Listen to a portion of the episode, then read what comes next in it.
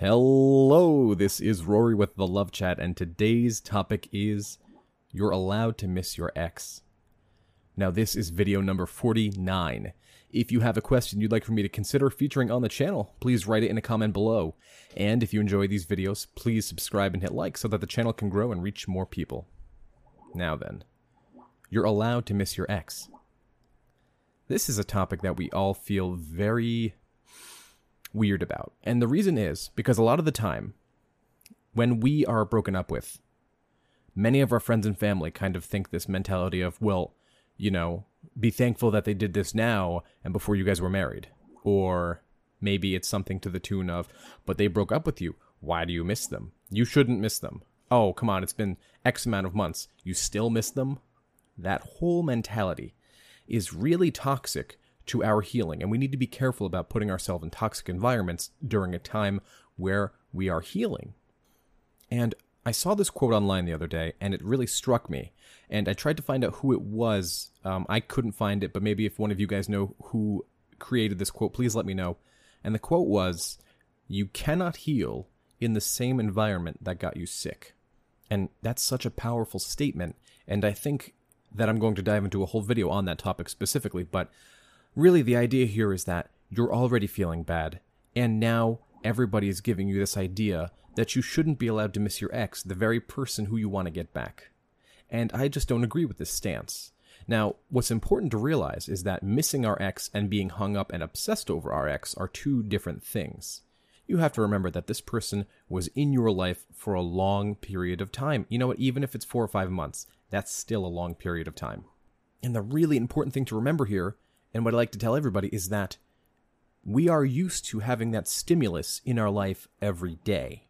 We are used to having that person to call upon and talk about our day with, somebody to care and nurture us, and somebody that we can care for and nurture in return.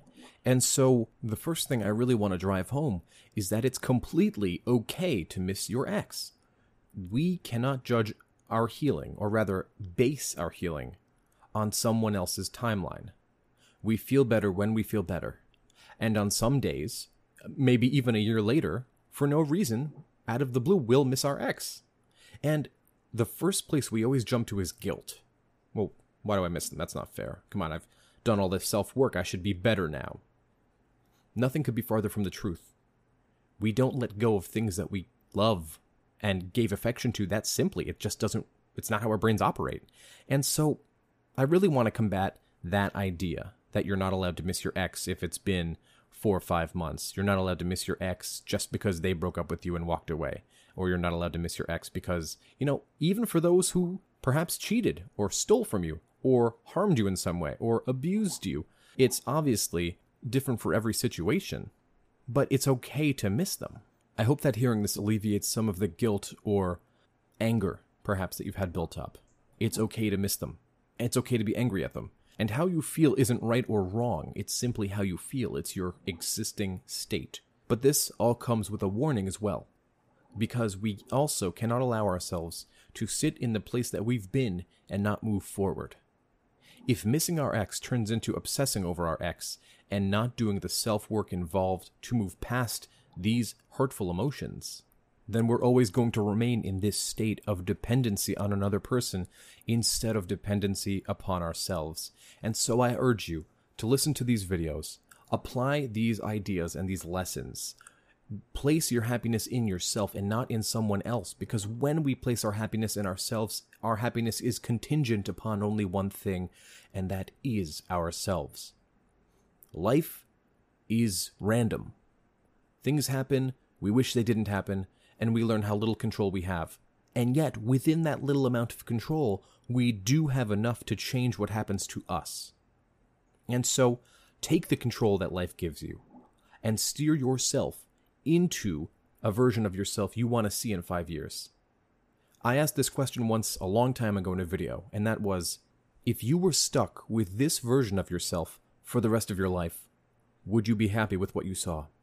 Or would you maybe want to work on a couple of things and come back newer, more improved, more fit, more healthy, more interesting? Right? I think I know everybody's answer. That's all I had for today. If you found my video helpful, I'd be very grateful if you'd subscribe and hit like. Please leave a comment below and tell me what topics you'd like covered in the future. Also, if you'd like to do a Skype or email coaching, please be sure to visit thelovechat.net slash coaching. Until next time.